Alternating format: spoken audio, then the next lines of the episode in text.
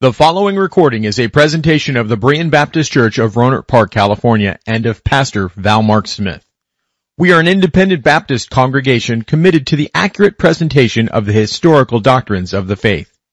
We welcome you to visit our services anytime here in the Rohnert Park area. Good morning, everyone, and welcome to our service of Berean Baptist Church. Let's open our Bibles, if you would please, to 2 Thessalonians chapter 3.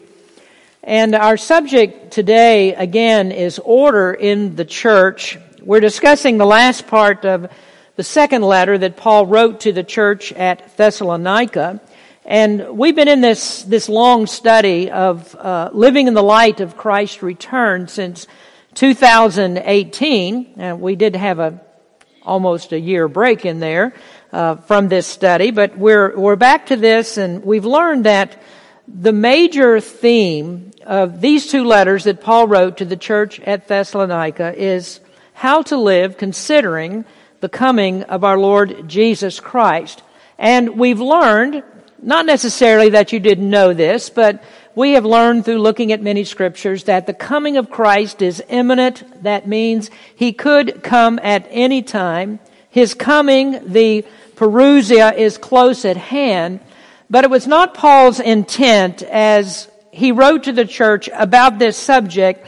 It was not his intent to impress the Thessalonians that Christ was coming on a certain date, that he would come within a defined number of weeks or months or even of years because there is no one who knows that time. There isn't a place in the scriptures that tell us when our Lord will come. There aren't any passages in the Bible that are cryptic that if you know the key to interpreting them, you can figure this out when Jesus will be here. In fact, he said, there is no one who knows the time. Only his heavenly Father knows. And so it's not profitable for us to spend time speculating about when Christ will come. I'm very much aware that folks associate what we're going through now with the second coming, and it could be or it could not be. We're not sure of that. But the intent of the Apostle Paul is to teach us uh, that as we look for the Lord to come, we believe He can come today. And so that shapes us and prepares us as servants that are diligent every single day of our lives, diligent in the Lord's work. And as we'll learn today, all work is the Lord's work. All work is ministry work. There's never a time that we are to lay down on the job, that we are to quit and stop the work of ministry. And we're going to see the broad scope of ministry in the Lord's plan. Well, there were some in the Thessalonian church that did need to learn this. They had stopped. In fact, they were so sure that the Lord was going to come right at hand, that it was very near, that they quit their jobs, they sat down, and they waited.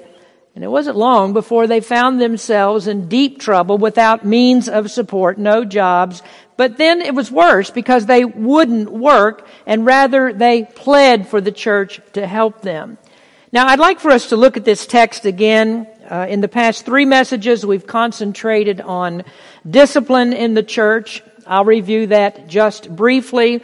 Then we'll switch our focus to the issue of work and how work is divinely ordained by God. Order in the church is maintained uh, by our works maintained by, by living our lives and uh, in, in accordance with the Word of God. And how we do that is central to the life of believers. Now, we look in 2 Thessalonians chapter 3, beginning in verse number 6. Now we command you, brethren, in the name of our Lord Jesus Christ, that ye withdraw yourselves from every brother that walketh disorderly, and not after the tradition which he received of us for yourselves know how ye ought to follow us, for we behave not ourselves disorderly among you. Neither did we eat any man's bread for naught, but wrought with labor and travail night and day, that we might not be chargeable to any of you, not because we have not power, but to make ourselves an ensample unto you to follow us. For even when we were with you, this we commanded you, that if any would not work, neither should he eat. For we hear that there are some which walk among you disorderly, working not at all, but are busybodies. Now, them that are such we command and exhort by our Lord Jesus Christ that with quietness they work and eat their own bread. But ye brethren, be not weary in well doing. And if any man obey not our word by this epistle, note that man and have no company with him, that he may be ashamed. Yet count him not as an enemy, but admonish him as a brother. Now, up to this point in Second Thessalonians, the apostle has been dealing with the magnificent subject of the Lord's return. The confusion about the return caused him to write these two letters. And because the confusion persisted after he had finished that first letter, there hadn't been much change in the church. And so Paul needed to write the second letter. And that's an indication that not only had the problem not been solved, but it was actually growing worse. These were people that were concerned that because of the persecution that they endured, that they were going through end times tribulation. And the apostle Paul wrote this letter to explain once again that God promised that his people would not see that day of wrath at the end. And then he went on and we saw in the second chapter how he explained what the day of wrath will be like. Well, now that Paul has finished that, he must deal with the aftermath of their confusion. Some had quit their jobs and they became a burden to others. Their idleness had caused problems. Now, I want to catch you up on the first two areas of discussion. The first was the command for conformity. In the sixth verse, the apostle commanded separation from those who didn't follow the traditions that he taught the church when they were first converted to Christ. Now, those traditions that it speaks of here are things that Paul had taught them and what they had learned from the apostles, what they had learned from uh, his explanations of Old Testament texts, what they read from the ongoing revelation of Scripture, just what the Holy Spirit had spoken to Paul to tell them. And here's the thing that we really do need to remember that when we read Paul's writings, we, we understand that they are authoritative as if the Lord Jesus Christ himself spoke them.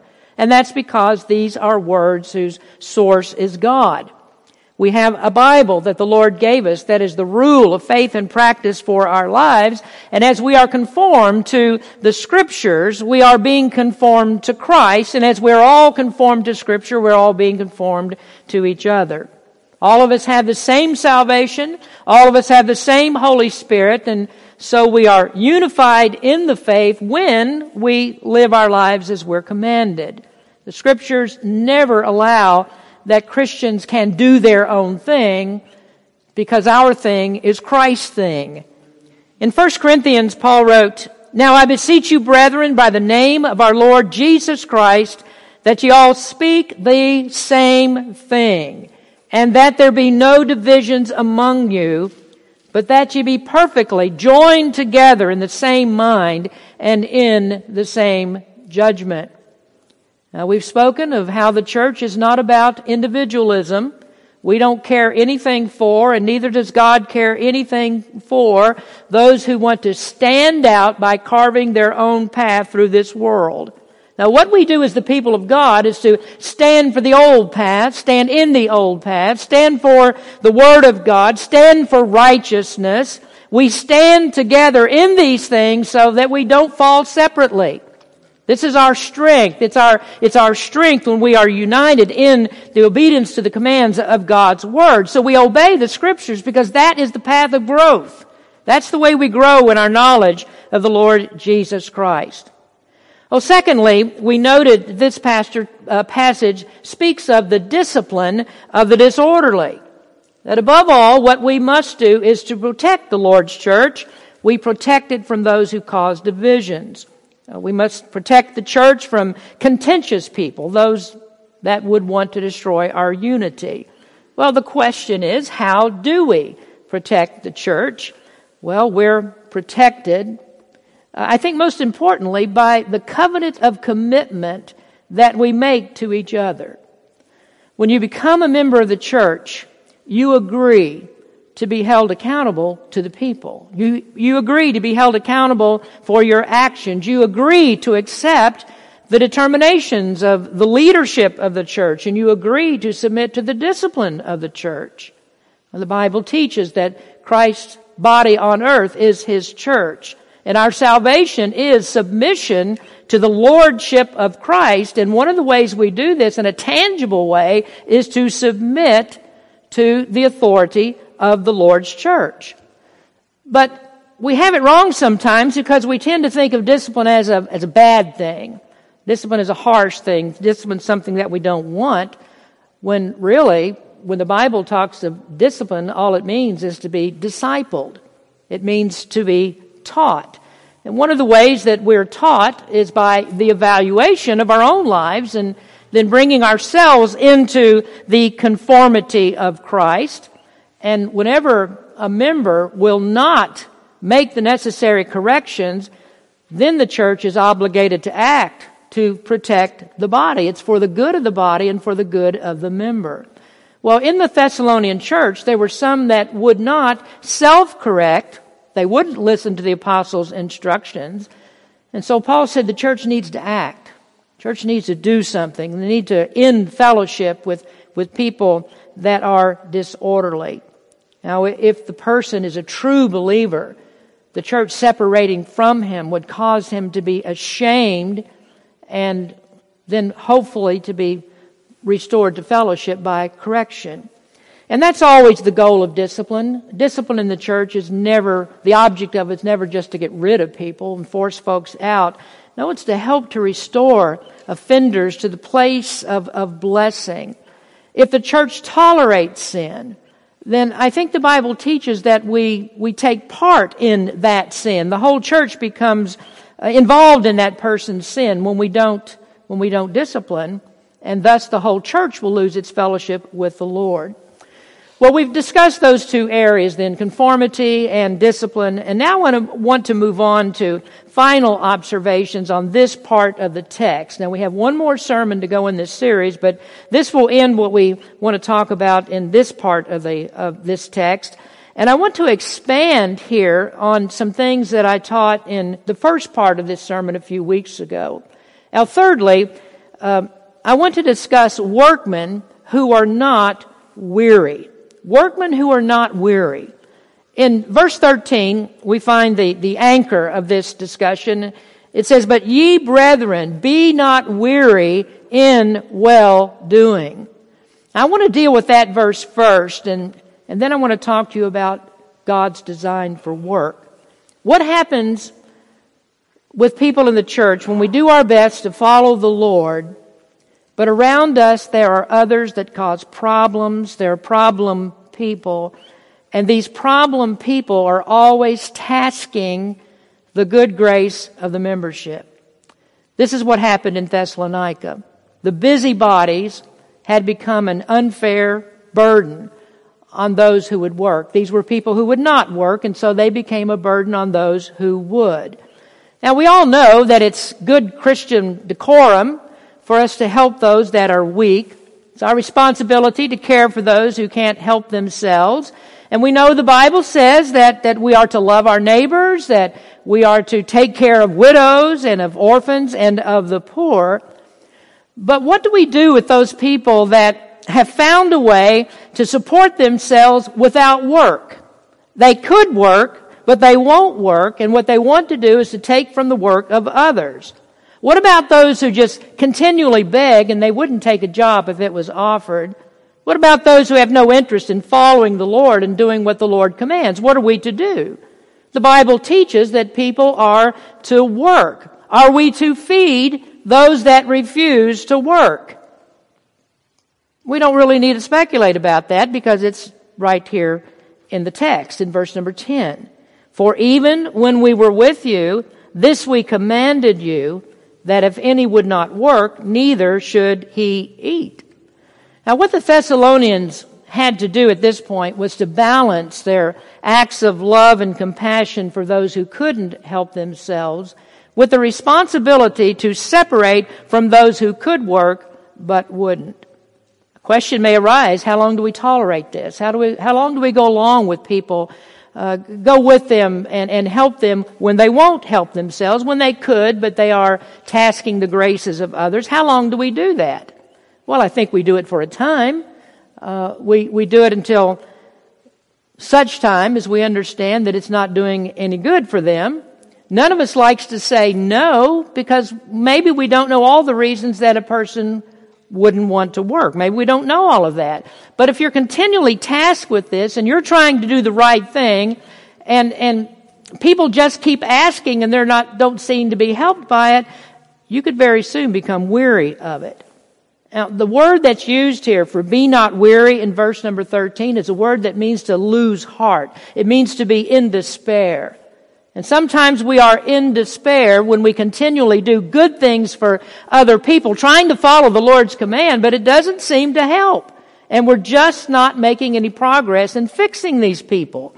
So you might come to the place that you say, well, that person wasn't grateful. That person is not grateful. All they want to do is take from me all the time, and so they're really abusing my good graces. And we have to be careful that we don't become cynical and we just stop doing good things for anyone. Now think about Jesus and the crowds that followed him. They followed him day and night. He was always dealing with crowds. Jesus fed them because he had compassion on them. But then finally it became the business of the crowds to follow him because he offered free food. When Jesus multiplied fish and bread to feed thousands, what's that? Well, that's a miracle, isn't it? Great miracle. What's the intent of Jesus doing the miracle? Is it simply to feed people?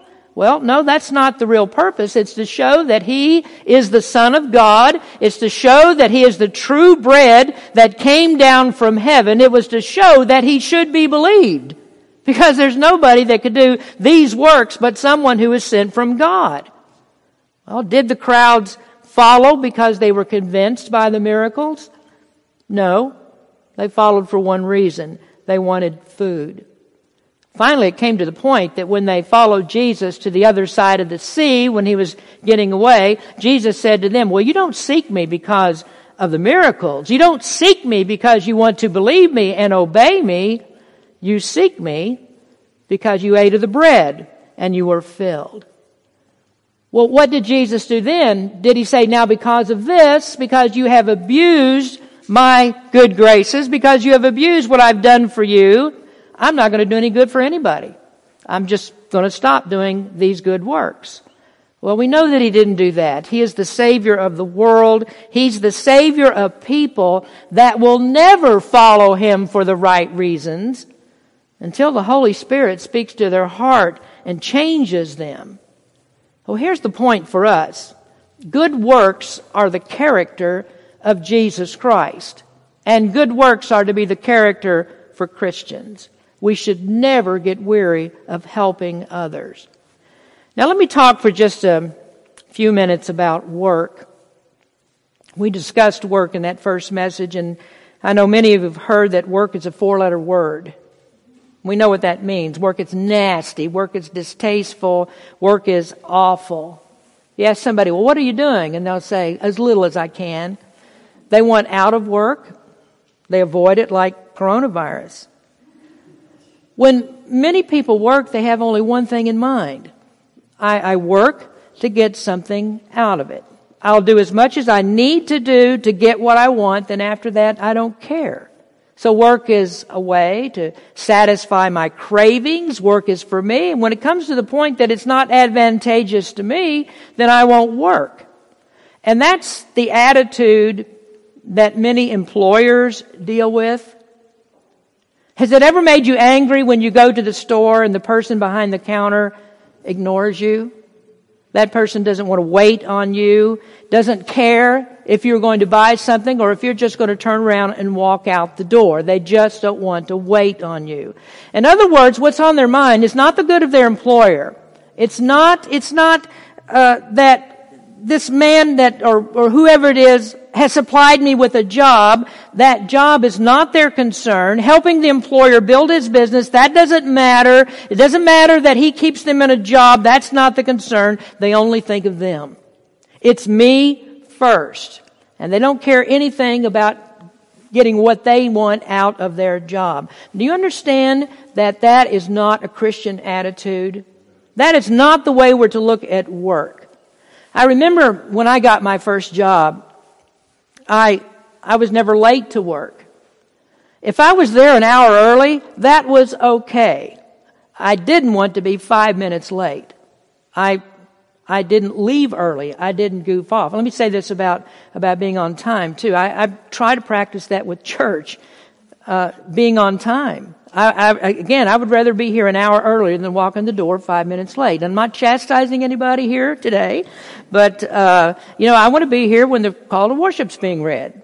I want to be here with God's people. I like to be on time. And that's just something that's been instilled with me that my dad put into me years ago. So it didn't make any difference when, when I got my job, the first job, whether my employer was watching or not. It didn't really matter to me. I would still do my dead level best to do a good job.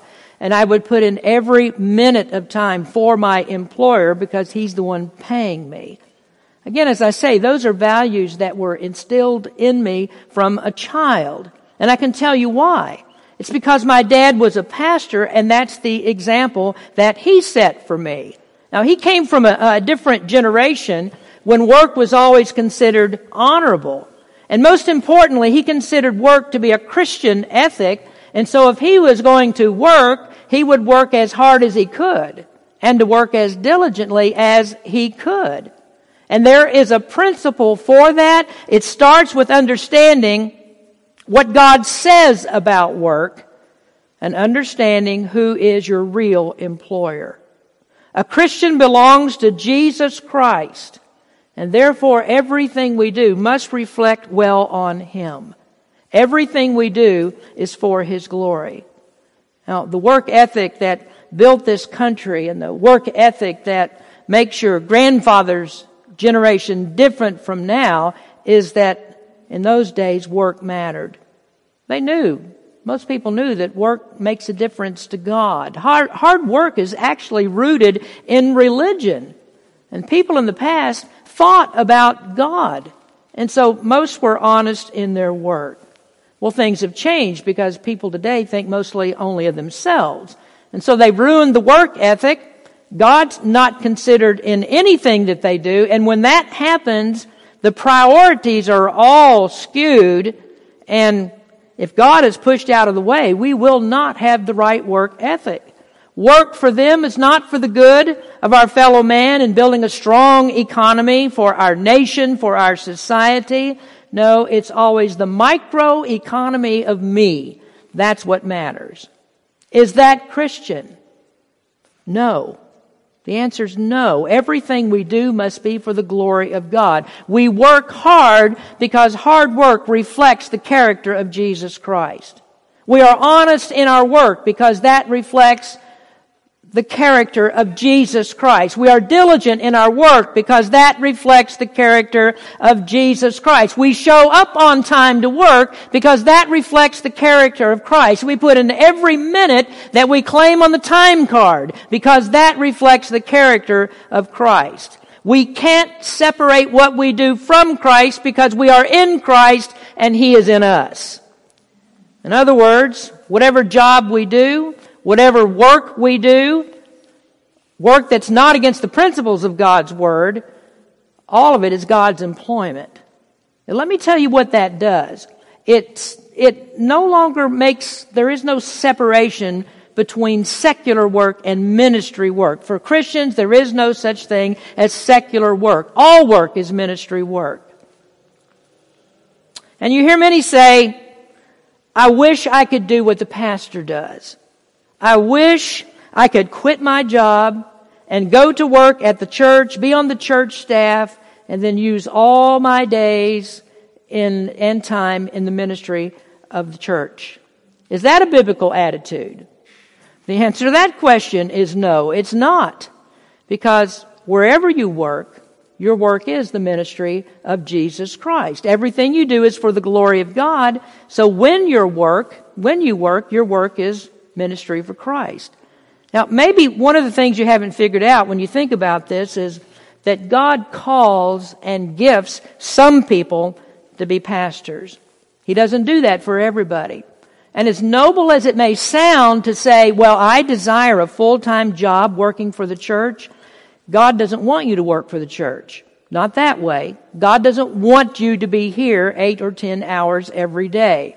No, God wants you up at seven or whatever time you need to get up to be at work by eight or nine o'clock, to go to your job and be there in the factory, on your job, driving a truck, on your job, like Brother Tabor fixing cell phone towers, whatever he does, and on your job checking out shoppers at the grocery store, on your job at McDonald's, or I think we, I don't see our In-N-Out employees here today, but we have some of those, and, and uh, that's, that's your employment, your ministry employment, to be on that job. That is your sacred employment.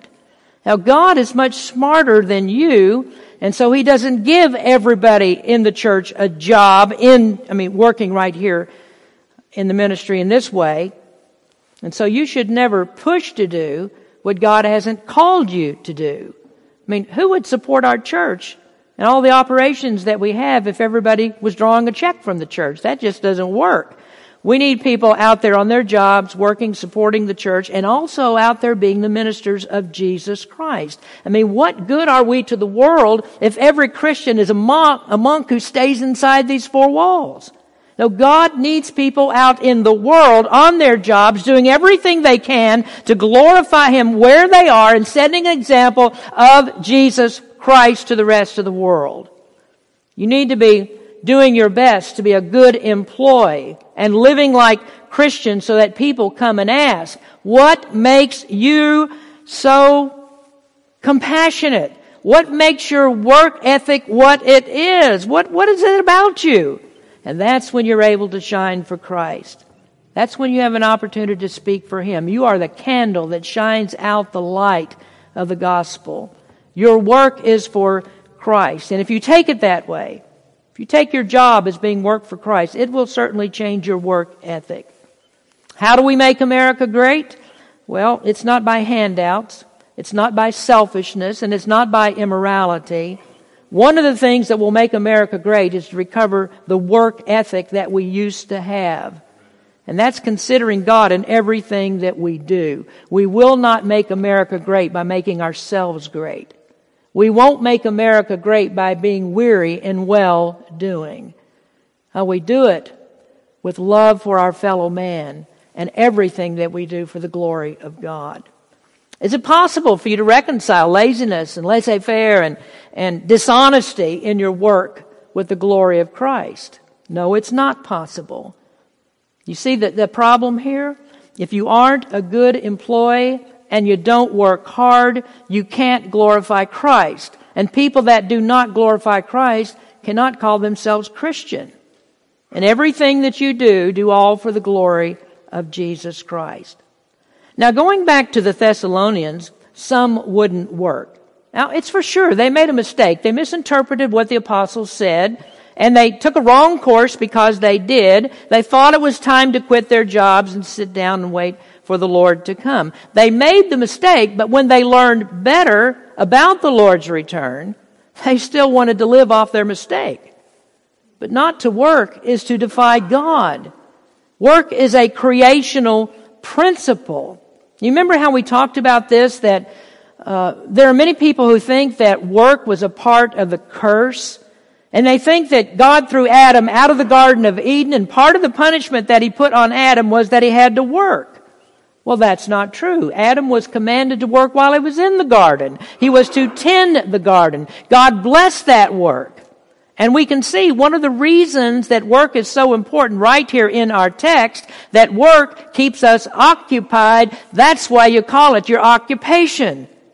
It's the thing that keeps you busy. And people are always going to be busy with something. Some are busy laying on the couch. Some are busy with other people's business. But God gave us work to occupy us to keep us out of trouble. Adam was told to work in the garden when he was still innocent, before he sinned. And when God threw him out, his work had to become harder because farmer Adam then had to contend with the briars and the thistles and the weeds that grew up with his crops. That was part of the curse. But work, that's not part of the curse. That's a command for all of us. In fact, you can find work in the Ten Commandments. We know that. We've discussed this as well. In Exodus 20 verse 9, six days shalt thou labor and do all thy work. And, you know, sometimes we miss the reading of that part. We get to the Sabbath part and resting on the Sabbath and forget that God said, no, six days you're going to work. That's not incidental to this whole thing. I think we miss it. And we've seen the bumper stickers, the guy that's, you know, got his truck loaded down with tools. He's headed down the highway and on the sticker it says, I'd rather be fishing. Well, God didn't say six days you shall fish unless of course your job is to catch fish and you do that for a living. And so if you're out on a fishing boat at the Outer Banks, you fish for six days and you don't fish on the Sabbath. On, you don't fish on Sunday The point of it is you shall work. If you don't work, you don't eat. It's not my job to feed you if you won't work. And I'll tell you something else. It is against the scriptures for the government to redistribute the wealth of those who will work to those who won't work. So if I feed you and you don't work or won't work, I do you a disservice. And I don't glorify God. And here's, here's the problem with our selfish society. The one who works hard and refuses to hand out what he works for to the lazy, that's not the person that's being selfish. The one who is selfish is the one who takes from others without doing their part to feed themselves and make a better society. So hear what I'm saying. This is not about the helpless. It's not about the infirm. It's not about the poor who can't make it. This is about the guy with the cardboard sign that asks for money while he sits next to a cardboard sign that says help needed. You don't help that person. And I, and I know what some will say. Well, you know, I have never heard a pastor in California, liberal California, talk like that. I've never heard a Christian who said that some of these people just need to go to work. And we don't help them because when we do, we perpetuate their defiance of God and love of self. These are people that have never read the Bible. They're, they're people that haven't read this text. They try to define Christianity by the opposite of what God said. Now, if you truly need help, we will help. And we never ask for anything in return. I remember just before COVID, there was a lady who came to the church and told me her story. She needed an operation at Kaiser, but Kaiser wouldn't do this operation until she had paid, I think it was $100 on her deductible amount. Now, I don't know if the story was true or not, but this is what she said. She said, I don't have the money. She said, I will have the money at the first of the month when the social, my social security check comes. And then she said, if you can help me out, I'll pay you back. Well, I thought about that for a little bit, and uh, you might listen to what Jesus said in Luke 6:35. He said, "But love ye your enemies, and do good, and lend, hoping for nothing again." And your reward shall be great, and ye shall be children of the highest, for he is kind to the unfaithful and to the evil. And I thought about that and, and I reasoned, you know, this, this woman is certainly not my enemy. So how much more should I help her? So I said, I'll, I'll, give you the money, and I'm not asking you to pay it back. Now, remember though, she made the offer to pay it back.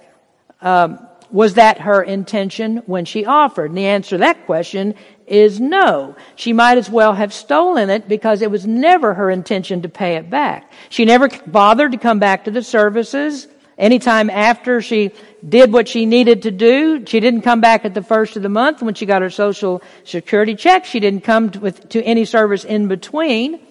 But then a few weeks by chance, I saw her at Kaiser. Now what she didn't know is I spent a lot of time at Kaiser. And so I saw her and she saw me and she didn't say a word and took off in the opposite direction. Now, you know, that's when you can get weary in well doing. Through the years, this has happened many times.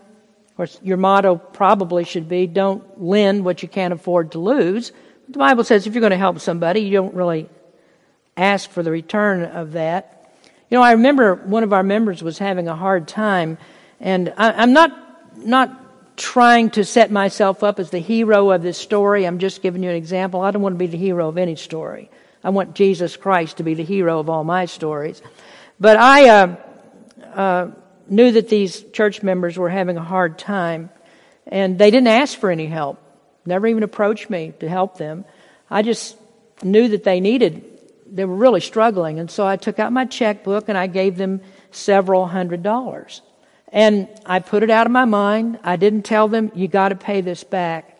Several weeks later, I received a very, very nice card from them, and in the card there was a check for the amount that I, that I gave them. I wasn't expecting it back, but that sure was a blessing from the Lord. And it's then that you realize that payback or not, don't get weary with well doing. Jesus said your reward will be great. You, you may not get it back right away, but it will come back to you. It will be multiplied a hundred times when the Lord gives out his rewards. Well, this is one of the things that we face with churches in our country. The church is a target.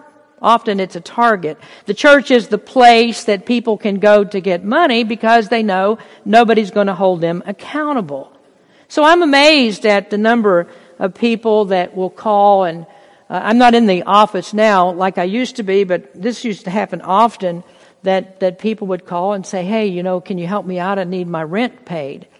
And someone would say, Well, I've got an electric bill to pay. I had one woman who called and said, Can you buy some dog food for my dog? I don't have any money for the dog. Is this what Jesus said? You don't seek me for the miracles. And, and I'm talking about people that would never show up for, for church. You don't seek me for the miracles. You don't seek me to believe. You seek me for free bread. You seek me for the check. So, almost 100% of the time, these are people that will show up after church to pick up the check. Sit in the parking lot until the services are over. Don't come in. They wait till everything is done, then they come in and say, I need to speak to the pastor because I need to pick up the check. Well, sometimes we help, but I wonder how many times when we do, whether we're doing people a disservice.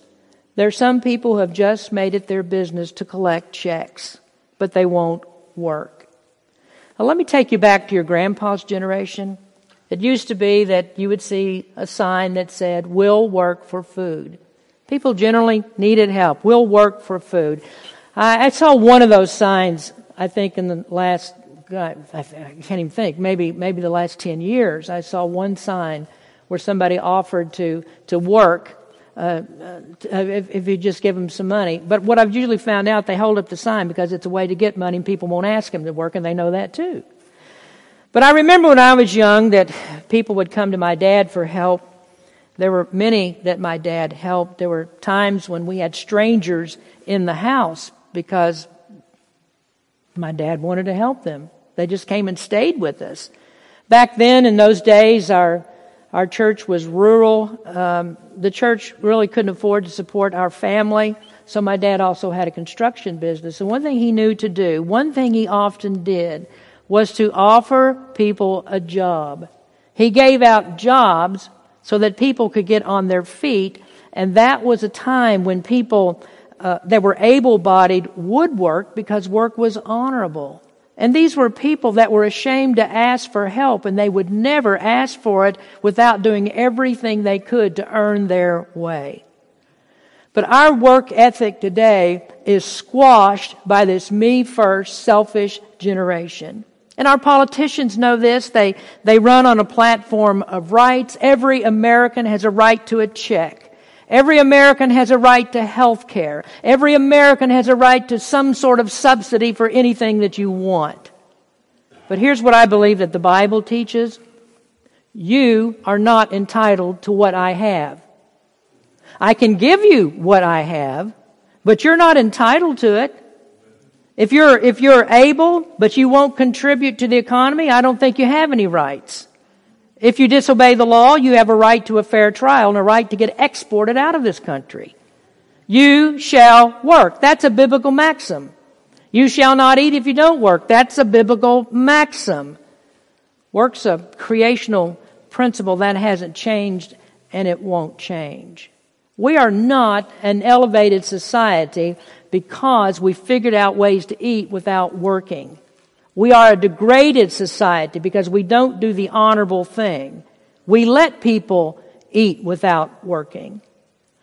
Well, just briefly, what happens to the person in the United States who doesn't eat?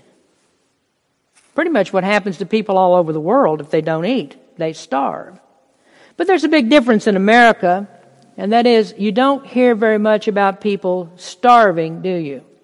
Oh, they may not eat caviar every night, but they aren't starving. So here's what happens in America. If you stop feeding those who, who can work but won't work, the able-bodied out there will not starve because they love themselves too much. They're not going to starve. They go to work. They find something to do. Work. They work it out some way. They don't starve. Now, I'm not talking about people in Sudan. I'm not talking about people in, in Ethiopia or countries with oppressive dictators that starve their people. I'm speaking of the good old USA that used to be a model of affluence for the rest of the world. People are not dying like flies in America because they're starving to death. So what do we do? Well, we tend to perpetuate our problems. We make it too easy not to work. We do things like we, we take the drug addicts on the street and clean up all their used needles, give them new needles so they can leave some more used needles, and we just repeat that cycle over and over again. And these policies are absolutely insane because we don't know the one true living God. What we've done is we've left Christ out of our lives, and so that affects every part of what we do. Well, here's what I want to leave with you. Christians must live for the glory of God. Everywhere we are and everything we do has Christ attached to it. We don't want to be separated from Christ. Real Christians don't. And so we seek His glory.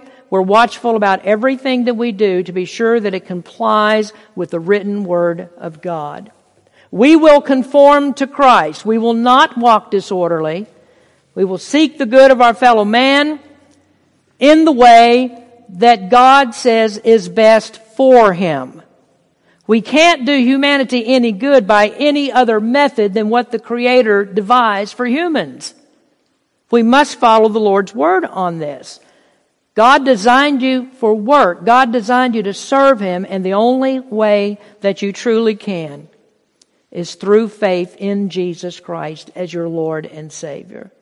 That's the way that you can work for the Lord. Knowing Him is the only way. So we, we look at this, this passage and we see Paul is very practical in his teaching. And we've noted the way that Paul often develops the letters that he wrote. He starts out with doctrinal issues and then he works his way into the practical. So we find him being very practical here. So what he's already done, he's given us this exalted doctrine of the Lord's return. And he's sure to give you that. He's sure to tell you what the Lord will do for you. But then he doesn't fail to tell you what God expects from those that he saves. And he'll tell us always how we are to live in the light of Christ's return. This is what we need to get from this section of the scriptures. How do we live in the light of Christ's return? And certainly our work is a big, big part of our lives, isn't it? It always is. So serve Him to the best of your ability. Honor Christ in all that you do. Let's pray. Heavenly Father, we thank you for uh, this time that we've had to be together around your word. And Lord, we just pray that we would be examples to others in the world. We would take the message that we've heard and apply it. That's what it's for. This is why we teach. This is why we discipline, disciple. It's to teach people how to live each and every day of their lives. We thank you for our church. We thank you for the commitment of our people to learn the Word of God. Even the most, uh, what seems to be the, the things that we don't even need to look at or even talk about. No, all, all of it is good for us. And so we take it as your word delivers it to us. Thank you, Father, for your mercy and your grace upon us. Be with each and every one of our people. In Jesus' name we pray. Amen. Thank you for listening to this presentation of the Berean Baptist Church of Rohnert Park, California. If you would like further information about our church, please feel free to call us at area code 707-584-7275 or write to us at Berean Baptist Church, 6298 Country Club Drive, Rohnert Park, California, 94928. Additionally, you may visit us online at www.bbaptist.org.